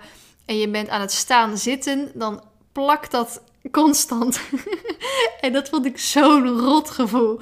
Dat ik het zo een beetje ook ranzig begon te vinden dat dat op die manier gebeurde. Dus daarom ben ik echt een fan van een tampon tijdens uh, rijden. Uh, ik snap en, en blijkbaar is een tampon nog best wel spannend voor uh, jongere meiden die pas ongesteld zijn. maar een tampon is echt geen big deal. Um, dus ik zou zeker een tampon aanraden. Maar goed, je moet natuurlijk doen waar je je goed bij voelt. Heb je al ideeën wat je wil gaan doen met het boek? Nou, absoluut. We zijn al best wel redelijk ver in het proces om het boek te maken. Of nou, redelijk ver. Ik heb gewoon al helemaal uitgeschreven op elke pagina wat ik wil hebben. Het wordt volgens mij ongeveer 112 pagina's. En ik heb zeg maar wel op elke pagina staan wat er op die pagina komt. Dus op die pagina Nee, ik ga het niet zeggen. uh, op die pagina komt dit, op die pagina komt dat te staan. En sommige heb ik al wat meer um, in uh, steekwoorden uitgeschreven met wat er echt op die pagina komt te staan. En soms, en voor een paar pagina's heb ik echt al wel uh, teksten geschreven.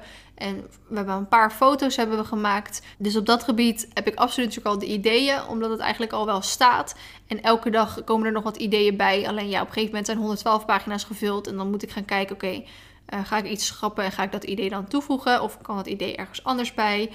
Of je krijgt een ander leuk idee wat je dan ergens weer in kan verwerken bijvoorbeeld. Dus, dus ja, ik weet eigenlijk al helemaal met um, wat het boek gaat worden. De leukste ervaring door YouTube. Um, deze vind ik heel erg lastig, want ik heb echt de afgelopen tien jaar mega veel um, mogen doen door YouTube.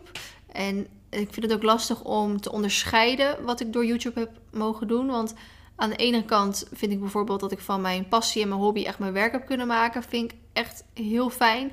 Aan de andere kant, alle mensen die ik heb leren kennen. Ik heb echt een gigantische vriendenkring, maar ook um, contactenkring, zeg maar, uh, leren kennen door YouTube. Dus dat, daar ben ik heel erg dankbaar voor dat ik op die manier uh, al die mensen heb leren kennen. Ook dus, hè, op vriendschappelijk gebied, maar ook op zakelijk gebied. Maar ik vind dat niet echt vallen onder leukste ervaring door YouTube.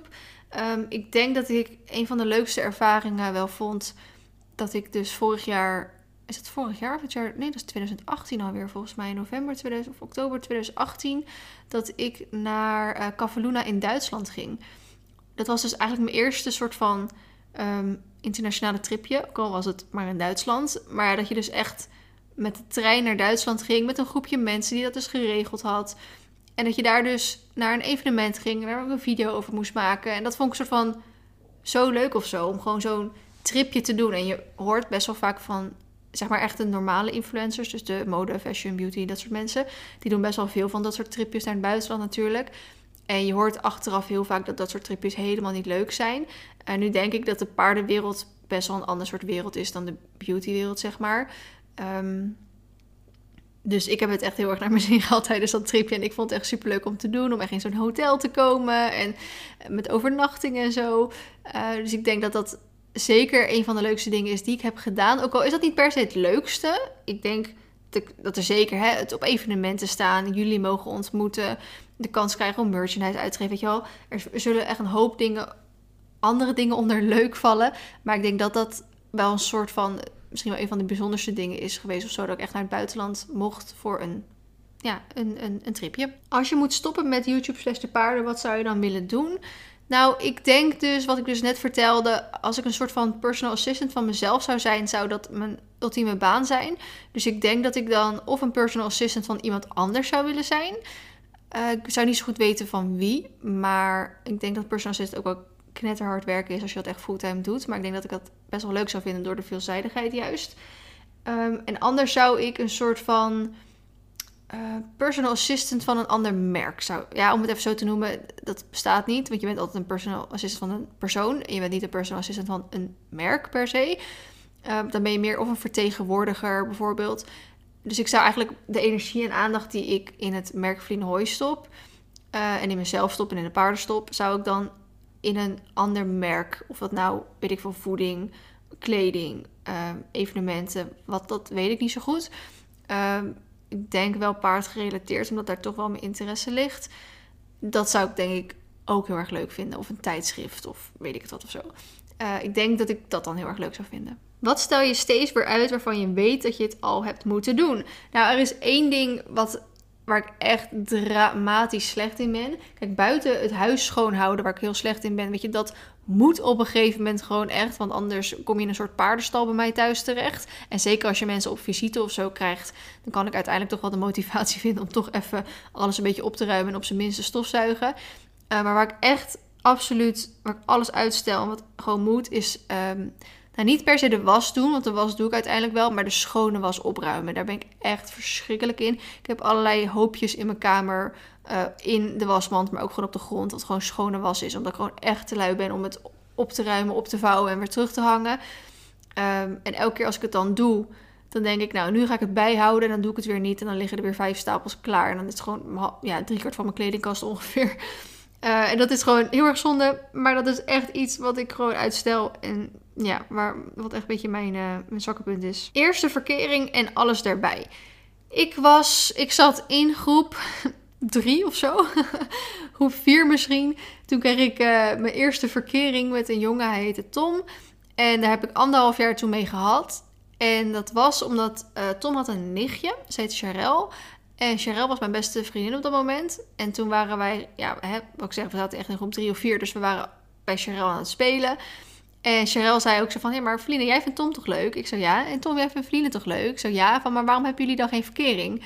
Dus ik zei zo ja, maar Tom heeft dat nog niet gevraagd. En toen zei Charel, nou, bij deze, uh, Tom, wil je verkering met die, uh, ja, zoiets. En nou, die hadden toen een relatie, zover je dat kan doen als je in groep 3 zit. Uh, die relatie om in verkering stelde echt helemaal niks voor. Ik kan me er ook vrij weinig van herinneren dat we überhaupt ooit samen iets hebben gedaan.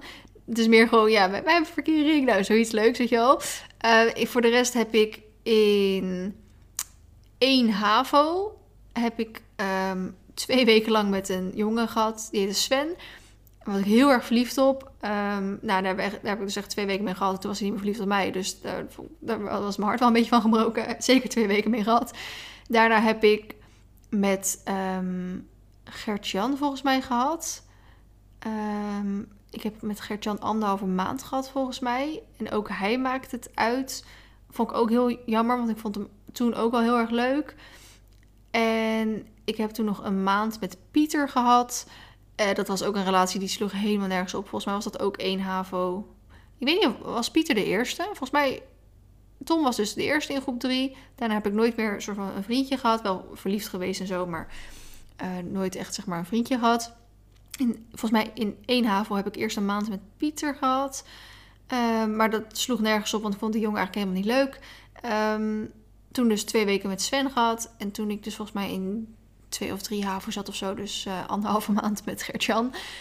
En daarna wel nog gezeten met jongens. Maar niet meer echt uh, dat, je het, ja, dat je echt vriendje of relatie of verkering of zo had. Daarna heb ik, uh, toen ik net begon met maritiem officier, heb ik met um, een jongen waar we eigenlijk gewoon de naam niet meer van willen noemen. Die noemen we Voldemort. um, heb ik dus ongeveer acht maanden volgens mij een relatie gehad.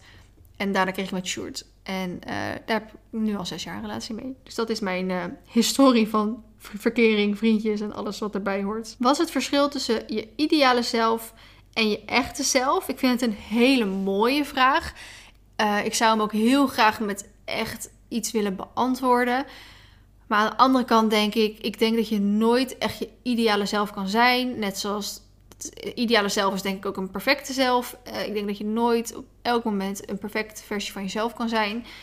Um, dus ik denk vooral je echte zelf, dat dat belangrijk is. Dat je dus altijd echt bent naar jezelf en naar anderen toe. En dat je dan je, gewoon je ideale zelf bent. Ik denk niet dat er per, se um, een verschil zit tussen je ideale zelf en je echte zelf. Nou ja, aan de andere kant, ik ken ook mensen die hun echte zelf zijn en die ik alles behalve ideaal noem, om het even zo te zeggen. Ehm, maar ik denk als je heel erg bewust van dingen bent, uh, dat je al vrij snel het lijntje tussen ideaal en echt ehm, niet heel groot meer is.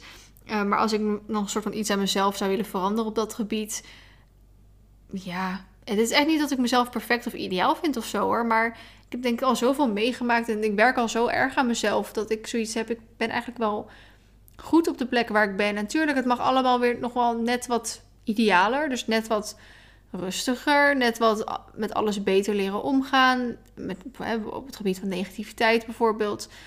Um, net wat soms ook meer rekening houden met mensen. Aan de ene kant hou ik echt super veel, echt heel veel rekening met mensen.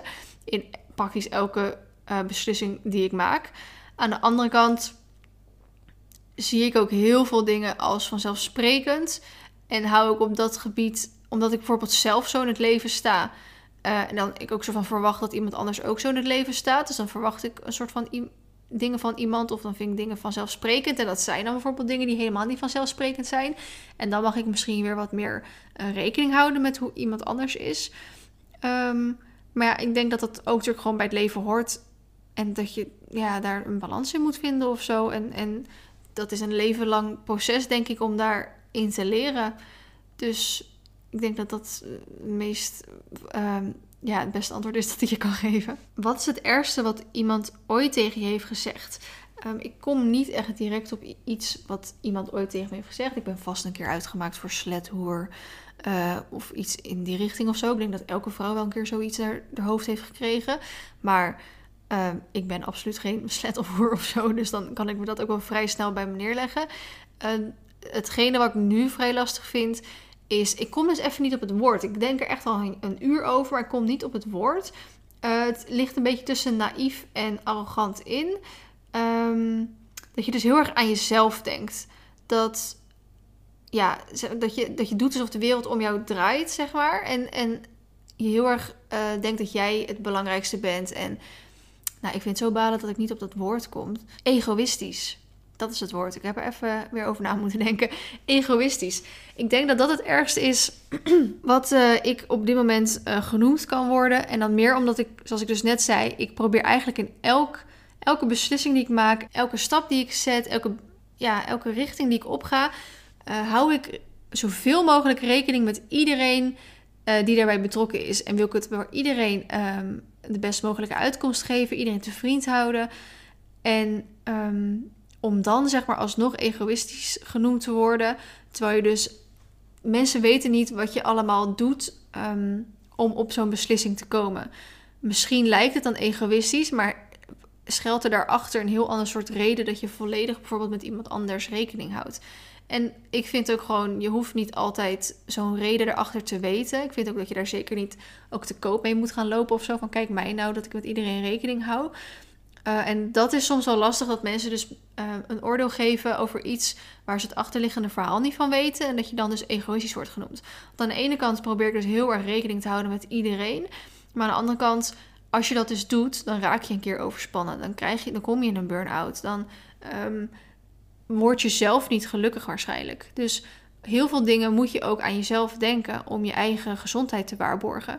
En dan is het soms wel eens lastig, want dan moet je een keer ergens nee op zeggen. Dan moet je een keer iemand teleurstellen. Uh, om dan egoïstisch genoemd te worden. Want ik denk dat er ook een bepaalde gezonde vorm van egoïsme is. En dat je ook een bepaalde gezonde vorm van egoïsme nodig moet hebben. Om dus je eigen um, ja, mentale en misschien ook lichamelijke gezondheid um, vast te kunnen blijven houden. Dus ik denk, zeg maar, op een negatieve manier egoïstisch genoemd te worden. Terwijl er of een belangrijke achterliggende reden achter zit, of je dus die keuze maakt omdat je uh, ja, voor jezelf kiest. En ik vind eigenlijk als je voor jezelf kiest, dat dat nooit als egoïstisch hè, in een negatieve zin bestempeld mag worden. Vind je het soms eng om alleen thuis te zijn? Uh, vroeger vond ik dat wel eens eng, maar dat komt omdat ik vroeger heel veel horrorfilms heb gekeken. Uh, terwijl ik er eigenlijk niet zo goed tegen kan. Um, dus dan vond ik het wel eens eng. Maar ik ben natuurlijk super veel alleen thuis. Um, en ik denk dat het heel erg meewerkt dat wij echt in een hele fijne, rustige, gemoedelijke buurt wonen. En natuurlijk, we wonen ook in een appartementencomplex op één hoog. Dus het is echt niet alsof iemand even bij mij kan, makkelijk kan komen inbreken. Dit is trouwens geen oproepje om dat te proberen of zo. Maar uh, dat scheelt wel heel erg. Dat ik me echt totaal helemaal op mijn plek ehm, thuis voel alleen. Het is natuurlijk leuker met iemand anders erbij, maar ik ben absoluut niet meer bang om alleen te zijn. Zou je je bedrijf nog willen uitbreiden? Nieuwe producten, meerdere collecties? Um, ja, tuurlijk. Ik heb altijd intenties om weer nieuwe dingen te proberen en het uit te breiden. Maar ik denk dat het belangrijkste is dat ik eerst uh, de stabiliteit vind. Dus de stabiliteit op het gebied van nou ja, de video's en Instagram, dat is wel redelijk stabiliteit of uh, stabiel. Dan ben ik natuurlijk bezig met het stabiel maken van op het gebied van evenementen. Omdat natuurlijk een jaar geleden heb besloten om te stoppen met shows geven. Maar ja, een aantal shows en evenementen kan ik ook weer niet overslaan. Omdat ik het of toch te leuk vind of te belangrijk vind dat ik daar aanwezig ben. Of ook financieel gezien. Of zodat ik ook uh, de volgers kan ontmoeten of de volgers mij kunnen ontmoeten.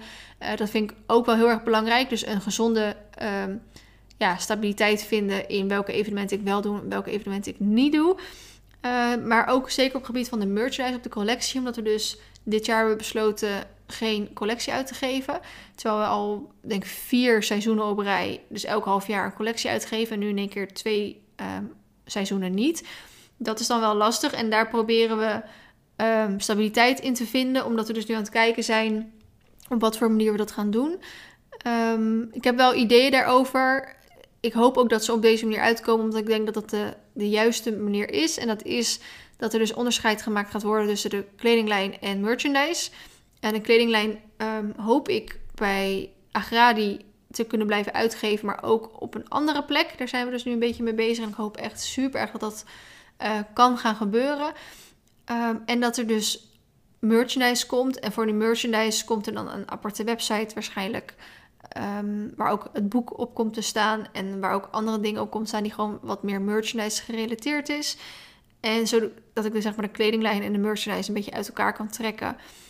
Um, en daar zeg maar stabiliteit in kan gaan vinden. En ik denk dat we dus eerst dat de stabiliteit zoeken dus aan de ene kant uh, een heel groot iets is. Maar rondom die stabiliteit vinden mag ik natuurlijk wel wat nieuwe projectjes proberen. Dus zoals die podcast beginnen of zoals het boek uitgeven.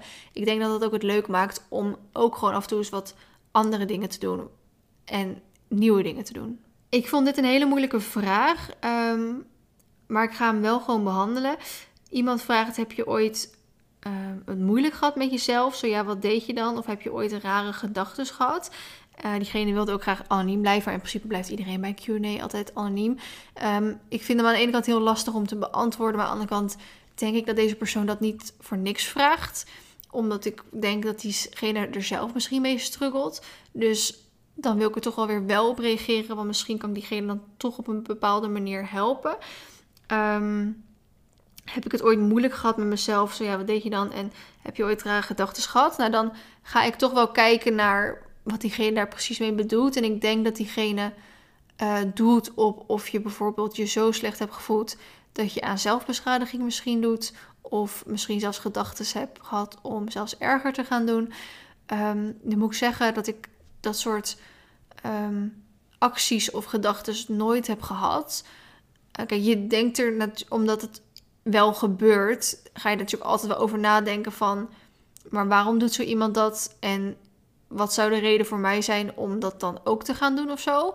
Maar ik had nooit inderdaad zoiets van, nou, dat wil ik gaan doen of, of hè? Uh, maar ik heb, omdat ik dus nooit zoiets gedaan heb of zo'n soort gedachten heb gehad, vind ik het heel erg moeilijk om daar uh, over te praten, omdat ik me dus nooit ik heb nooit kunnen voelen wat iemand voelt die zoiets dus heeft gedaan.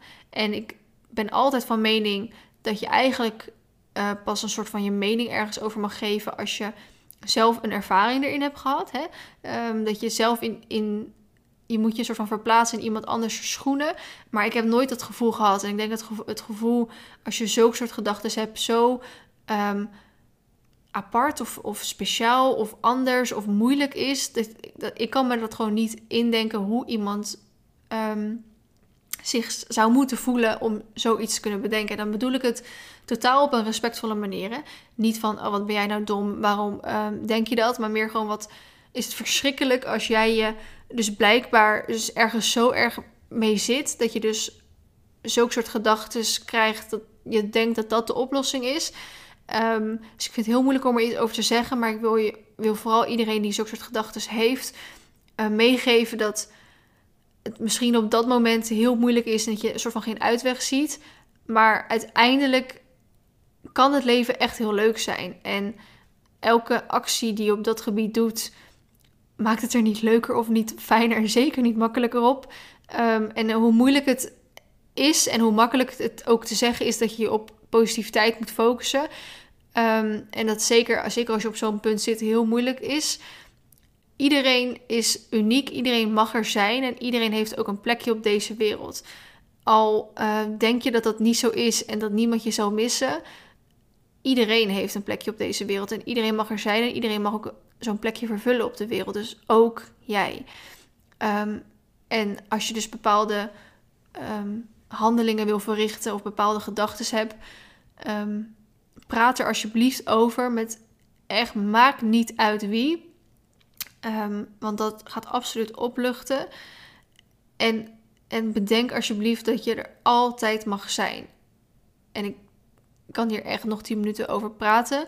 Maar ehm, ik denk dat gewoon het allerbelangrijkste is dat er altijd iemand is die vindt dat je er mag zijn. En ik denk dat dat, um, ik dat toch wel een belangrijke boodschap vond om toch ook even mee te geven. Wat heeft je gemaakt tot wat je nu bent? Ik denk dat mijn ouders daar een hele grote rol in hebben omdat uh, mijn ouders me heel vrij hebben gelaten altijd. Echt heel erg vrij. Uh, ik kan bijvoorbeeld wel wat grappige voorbeelden noemen.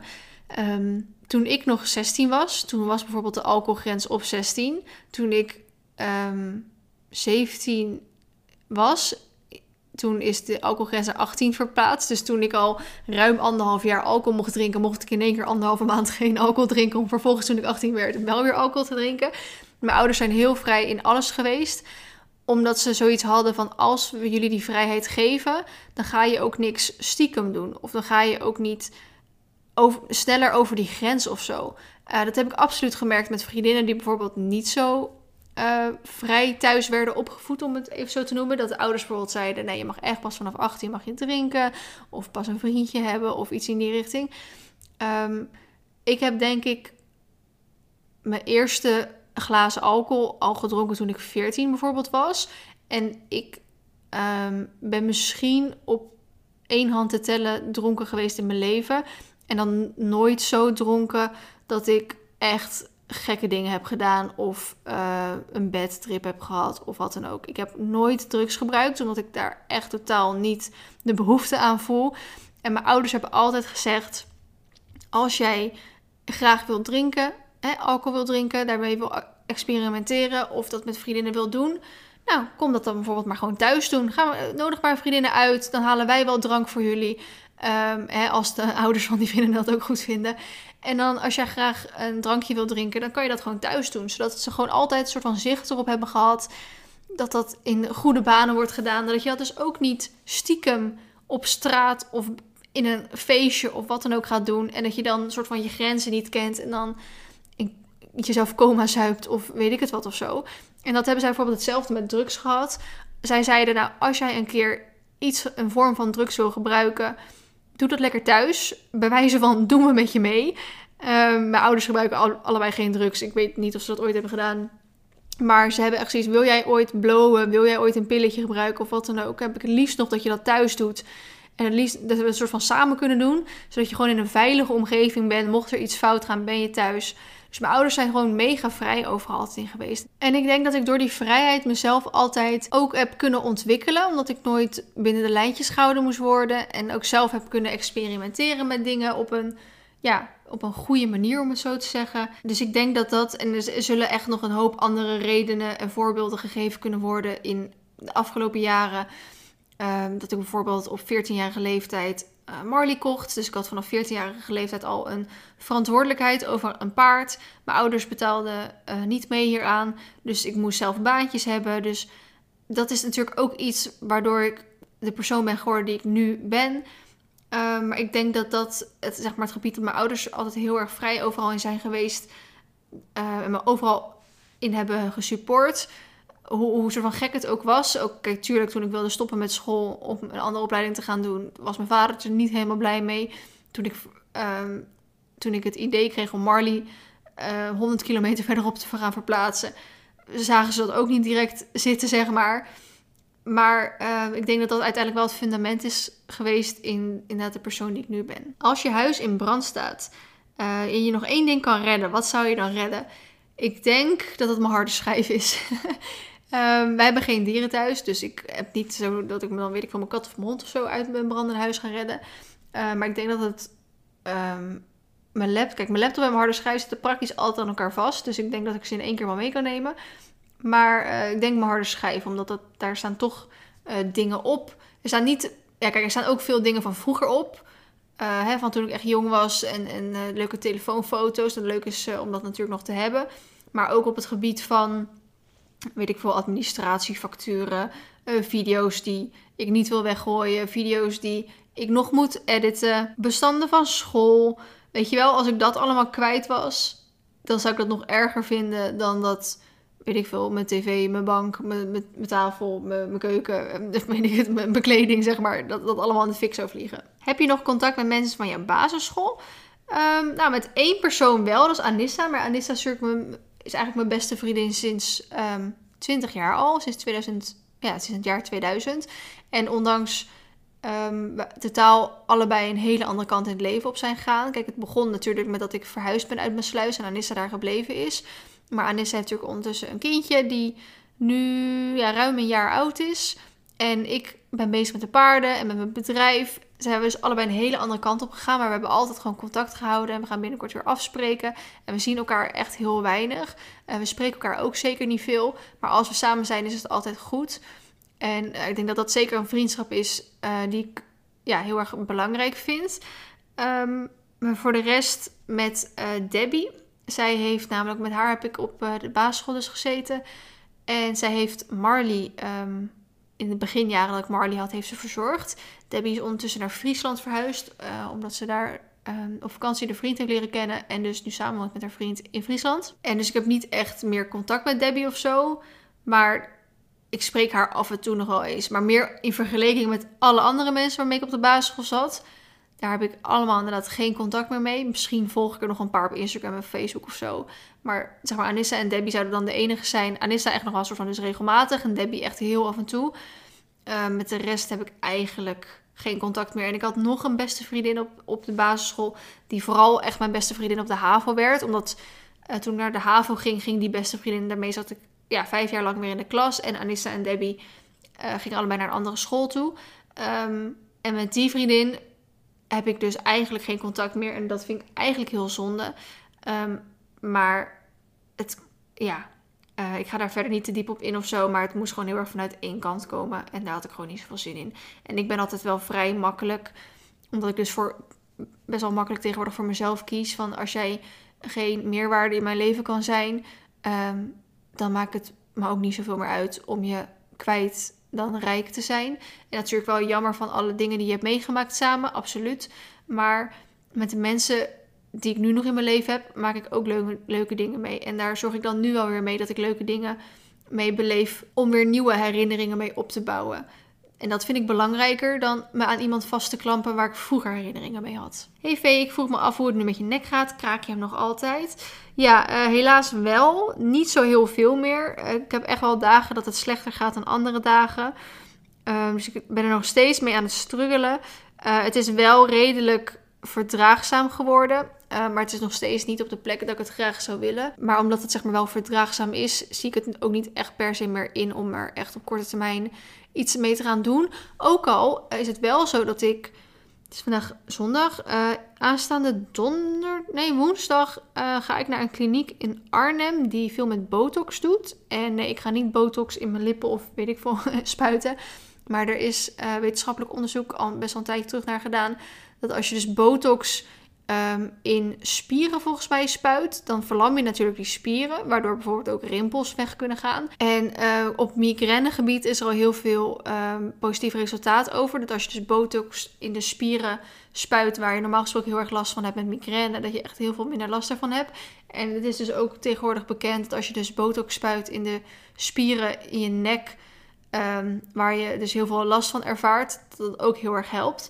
Dus ik heb een kliniek gevonden die dat doet en die daar ook wel goed om bekend staat. Dus ik ga daar volgens mij donderdag naartoe om van een soort intakegesprek. Want je kon ook wel gelijk een behandeling boeken. Maar ik dacht, ja, ik wil eerst wel even weten Um, of hoeveel ervaring ze ermee hebben. En of ze denken of mijn nekklachten daar geschikt voor zijn. En wat ze verwachten, wat, wat het gaat doen en zo.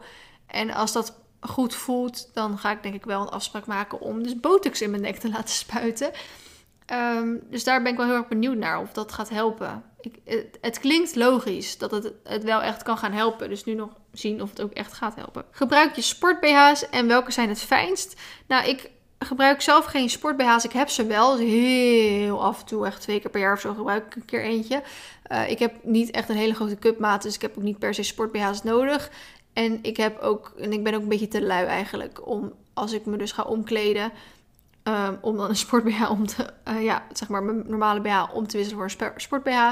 En een sport BH is natuurlijk vrij stevig altijd. En ik hou er niet zo heel veel van als iets echt zo stevig om me heen zit. Omdat ik dan dus als een sport BH gaat natuurlijk over je schouders heen, wat logisch is. Maar als een sport BH best wel strak zit om het allemaal op zijn plek te houden. Uh, en dat drukt heel erg op mijn schouders. En ik heb een beetje een mindere dag op gebied van nekpijn. Ja, de spier in mijn nek loopt via mijn schouders. Um, dus het kan een trigger zijn dan om uh, mijn nekpijn op te wekken. Dus daarom ben ik er niet heel, heel erg van. Uh, ik ken ook mensen die echt sferen bij sport BH's hoor. Dus ik denk dat dat zeker een persoonlijke kwestie is. Heb je minder inkomen door corona? Nou, eerst dacht ik dat het eigenlijk allemaal wel meeviel. Maar um, helaas doet het dat niet. Ik heb zeker inkomsten misgelopen op het gebied van evenementen natuurlijk heel erg. Uh, omdat ik ook heel veel kleding altijd verkoop op evenementen. Um, ik heb we wilden eigenlijk, dat, dat dit voorjaar geen nieuwe collectie uitkwam, dat was al besloten. Maar we wilden eigenlijk deze, dit, dit, najaar wel een collectie uitbrengen. Maar ja, door corona kon dat dus niet, omdat de fabrieken in het buitenland natuurlijk ook allemaal maandenlang dicht waren. Uh, dus ja, nu komt er dus een heel jaar lang geen collectie uit. Dus ja, dat is natuurlijk ook misgelopen ehm, inkomsten. En natuurlijk best wel wat bedrijven uh, die hebben even een stop gezet of die stellen een samenwerking uit omdat normaal gesproken kreeg ik echt wel één keer in de zoveel tijd een samenwerking. Nou, begin dit jaar was dat in één keer best wel veel. Ik had in één keer best wel veel samenwerkingen, wat natuurlijk super leuk was. Um, maar je merkte heel erg toen corona kwam, dat ook gewoon in één keer twee maanden gewoon geen samenwerking meer binnenkwam. En dat is niet zoals het normaal gaat. Dus ik heb absoluut heb ik, uh, inkomen misgelopen. Dat is ook echt wel. Um, denk, ik denk, daar kan ik best eerlijk over zijn, want daar heb ik zeg maar overal eerlijk over. Uh, ik denk dat het echt wel rond de 20.000 euro ligt.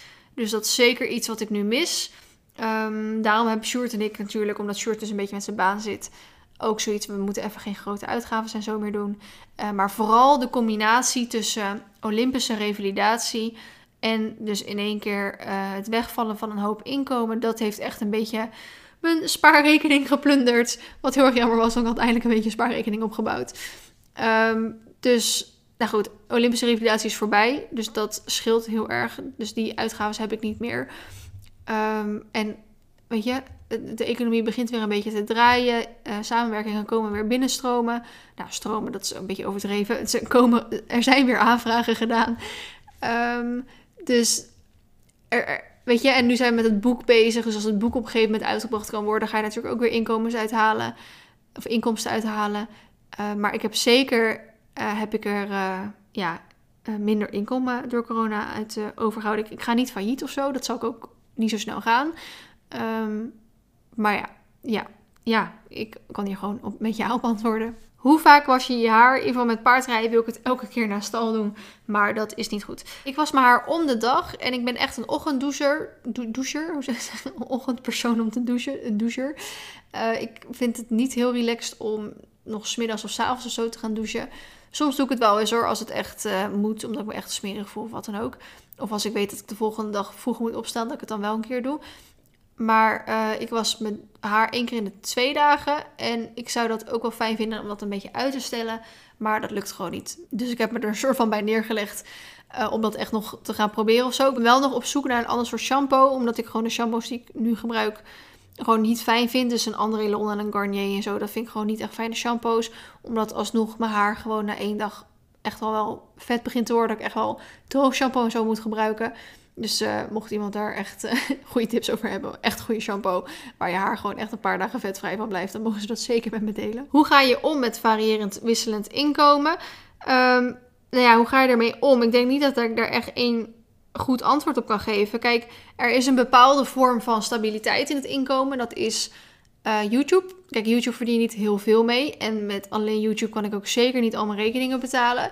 Maar ja, omdat ik wel stabiel upload, uh, komt er ook wel een redelijk stabiel inkomen binnen. En de ene maand is dat echt wel een wat ander bedrag als de andere maand. Maar er komt, ik zorg er altijd wel voor dat er iets binnenkomt. En dat is hetzelfde met de kledinglijn. Uh, de kledinglijn heeft altijd wel verkopen. Ja, als er een nieuwe collectie uitkomt, is dat natuurlijk wat meer. Of als ik kortingen geef, is dat bijvoorbeeld wat meer. Of als ik op een evenement sta, is dat natuurlijk ook wel wat meer. Maar de collectie, ja, de, elke dag zijn er gewoon verkopen. Dus er komt altijd wel wat binnen. Dus dat is ook wel redelijk stabiel. En we proberen dus nu met mijn manager om zeker de risico een beetje te spreiden. Maar ook omdat ik het zelf een fijne manier vind van samenwerken proberen we ook uh, samenwerking voor langere periodes aan te gaan. Dus bijvoorbeeld voor een half jaar of een jaar. En dan als iedereen nog steeds blij is, door dat elke keer te verlengen. Uh, in plaats van zeg maar die eenmalige samenwerking. Ja, die zijn er ook en dat is ook prima. Maar we proberen wat meer de langdurige samenwerking aan te gaan. Ook omdat je dan echt wel wat meer voor dat uh, product of dat merk kan in blijven staan. En dat je niet zo'n uh, telcelpersoon wordt die elke keer maar weer wat anders voorbij laat komen. Dus ik denk dat ik op die manier de stabiliteit in het inkomen probeer te krijgen. Um, maar het is zeker zo, soms is het zo dat je drie samenwerkingen hebt in één maand. Of inderdaad een groot evenement hebt of zo. En soms heb je ook in één keer twee maanden niks. Uh, dus dat is zeker lastig. En uh, dus zo moet je altijd wel een beetje proberen dat je toch wel wat ja, je geld een beetje kan uitspreiden. Ben je van plan ooit een biografie te schrijven? Nou, als je me deze vraag ongeveer twee maanden geleden stelde, um, had ik gezegd absoluut niet. Ik vind een biografie echt een beetje narcistisch eigenlijk om te doen. Maar aan de andere kant heb ik dus, um, weet je, er zijn ook biografies van grote merken of echt belangrijke grote personen. En dan vind ik het eigenlijk mega interessant om te lezen wat voor keuzes zij hebben gemaakt op persoonlijk vlak of uh, zakelijk vlak. Um, en daar leer ik super veel van. Dus dat vind ik super interessant. Dus op dit moment zou ik zeker geen biografie schrijven. Want ik vind echt nog niet dat ik daar genoeg voor meegemaakt heb om zoiets te doen. Maar mocht ik um, op een gegeven moment over tien jaar of zo wel echt stappen hebben gemaakt. Dat ik denk, nou, nu is het wel interessant om zoiets eventueel te delen. Dan zou ik het best leuk vinden om te doen. Maar het gaat mij er altijd om. Niet om een boek over mezelf uit te geven, want dat vind ik dus een beetje narcistisch. Maar um, om echt een boodschap in het boek mee te kunnen geven, dat andere mensen daar wat aan hebben, dat lijkt me wel heel leuk om te doen. Heb je wel eens getwijfeld of je nog door wilde gaan met Vlienhooi, met het hele bedrijf? Um, eigenlijk niet. Ik heb meer vroeger uh, getwijfeld toen ik echt zeg maar wat groter begon te worden en ook um, ja, herkend werd op een gegeven moment. Dat ik echt wel dacht, oké, is dit eigenlijk wel wat ik wil? Snap je? Dat, ik, dat je echt wel van gewoon, ja, onbekend persoon een soort van overgaat naar iemand die soms uh, herkend kan worden op straat. Het was toen echt vooral nog in een ruitersportzaak of op paardenevenementen. En nu is het natuurlijk ook echt wel gewoon op straat uh, kan het gebeuren op gewoon alle random plekken. Uh, toen heb ik wel eens getwijfeld van oké, wil ik dit wel? Maar ik was ook wel weer een soort van, van overtuigd van het is nu al te laat. Mensen kennen me nu al, het staat nu toch al allemaal online. dus ik heb nooit echt getwijfeld om ermee te stoppen. zeker niet omdat dit echt mijn passie is en ik echt, het, het voelt nooit echt als werken of zo, omdat ik er zoveel plezier uit haal met wat ik doe. En ook wel omdat als ik nu in vaste dienst zou gaan, zou ik ook heel uh, iets anders verdienen, zeg maar, dan wat ik nu doe. En ik zou het denk ik ook niet meer kunnen om voor iemand, um, voor een baas, zeg maar, te werken. Tenzij ik zeg maar net zoveel passie uit dat werk kan halen als wat ik nu doe. Dus hè, echt een personal assistant van iemand zijn of een vertegenwoordiger van een merk waar je helemaal fan van bent. Dan zou ik het wel nog kunnen. Maar um, nee, ik denk niet dat ik per se echt erover na heb gedacht om uh, of ik hier echt mee wilde doorgaan of zo. Wat vind je van de paardencommunity op YouTube? Bijvoorbeeld te veel of te weinig mensen, et cetera. Er zijn er natuurlijk vrij veel tegenwoordig. We hadden vroeger echt een clubje van max 15 of zo. En het zijn er nu echt wel heel veel. Zeker natuurlijk omdat de Go Social talents en de creators uh, in het leven zijn geroepen. Wat natuurlijk helemaal niet erg is en superleuk is. Kijk, ik kan makkelijk praten omdat ik een van de grootste ben. Dus uh, ik doe mijn ding wel en ik zal niet zo snel echt heel erg last hebben van concurrentie op dat gebied. Maar wat ik wel een soort van jammer vind is, eh, maar ook gewoon weer logisch. Vroeger kon je gewoon, omdat het heel erg nieuw was, kon iedereen ehm, vroeger nog zeg maar gewoon snel abonnees halen en groot worden op YouTube. Zonder dat je per se echt iets boeiends te laten zien had. Omdat je gewoon een van de weinigen was die het deed. En nu, als je nu nog bijvoorbeeld echt wil groeien of er echt tussen wil komen, moet je gewoon echt of heel een echt boeiend leven hebben in de paarden. Ehm, of gewoon echt op andere vlakken, op, op het gebied van kwaliteit, uh, op inhoud, op content, echt uh, een, een, streepje voor hebben op andere kanalen. Um, dus het wordt echt wel moeilijker gemaakt. En dat vind ik dus aan de ene kant jammer, omdat ik het iedereen gun om het te kunnen doen en het plezier eruit te halen. Um, en omdat je nu per se iets boeiends moet laten zien. En het is voor heel veel mensen niet haalbaar om iets boeiends te laten zien, omdat ze niet het, het budget hebben om een heel goed paard te kunnen komen, kopen, om een heel hoog niveau te kunnen rijden, of hele goede camera's te kunnen kopen, of echt uh, naast hun school nog heel veel tijd en energie in YouTube te stoppen. Um, terwijl dat vroeger dus zeg maar wat makkelijker was. Dus ik denk uh, dat ik dat soort van jammer vind aan de paardencommunity. Dat het allemaal het professionaliseert natuurlijk allemaal, omdat het gewoon groter wordt. En dat is dus aan de ene kant vind ik dat dus jammer, want vroeger was het gewoon wat makkelijker. Maar aan de andere kant vind ik het ook al gewoon weer heel erg leuk. En gewoon heel leuk om te zien wat voor uh, weg de paarden YouTube community zeg maar inslaat. En wie er wel nog bij hoort en wie er niet meer bij hoort. En ja, wat er allemaal gebeurt. Want ik vind gewoon eigenlijk al die processen vind ik gewoon heel interessant. En ik probeer er gewoon overal op in te spelen, waardoor ik hopelijk nog jarenlang dit kan blijven doen. Ehm, dus er zitten zeker, denk leuke en minder leuke kanten aan aan het verschil van vroeger en nu. Of ik een planner of een uitsteller ben. Ik denk dat ik allebei ben. Plannen doe ik best wel veel tegenwoordig. Ik werk ook heel graag met planners en met to-do-lijstjes. Alleen, um, ik kom zeg maar niet echt alles na wat ik daar dan opzet omdat ik het dan aan het uitstellen ben. Omdat ik er of nog even geen zin in heb om dat te doen. Of er moeten eerst gewoon even wat andere dingen gedaan worden. Of het is niet belangrijk genoeg om nu te doen. En dan vind ik het belangrijker om even mijn rust te pakken. Of, of iets anders te doen of zo. Uh, dus ik denk allebei. Dat waren alle vragen gericht op uh, zakelijk gebied, maar ook persoonlijk gebied. En ik vond het super leuk. Vond het echt een hele leuke vraag. Ik hoop dat jullie ze ook heel erg leuk vonden. Uh, mocht je nog ergens meer informatie over willen weten, mag je me altijd even een Instagram DM sturen. En ik ga, ik weet niet of het aankomende podcast, dus van volgende week is, dat ik dan alle vragen op paardengebied ga doen. Dus alles over Marley Olympus Arena. Uh, en nou, andere dingen wat daar nog rondom hangt. Ik weet niet of die aankomende week komt of eventueel die week daarna. Want het is misschien ook wel weer leuk om uh, eerst weer eentje met Asmee te doen en dan weer eentje alleen. Of misschien nog met een gast. Of misschien nu Sjoerd thuis is om met Sjoerd iets te doen. Um, dus ik hoop echt dat jullie hem leuk vonden. Ik heb alles zo goed mogelijk proberen uit te leggen. En ik hoop dat jullie er iets aan hebben. Of het nou inspiratie is of je het gewoon leuk vond uh, als tijdverdrijf om hier naar te luisteren. Uh, bedankt voor het luisteren en ik zie jullie, nou zie, ik zie jullie heel graag volgende keer in de video's of op Instagram. En ik hoor jullie heel graag, of jullie horen mij heel graag in de podcast. Ik moet hier nog steeds even een beetje aan wennen. Ondertussen 23 podcast afleveringen verder. En ik zeg nog steeds, ik zie jullie later. Bedankt voor het luisteren en tot de volgende keer. Doei doei!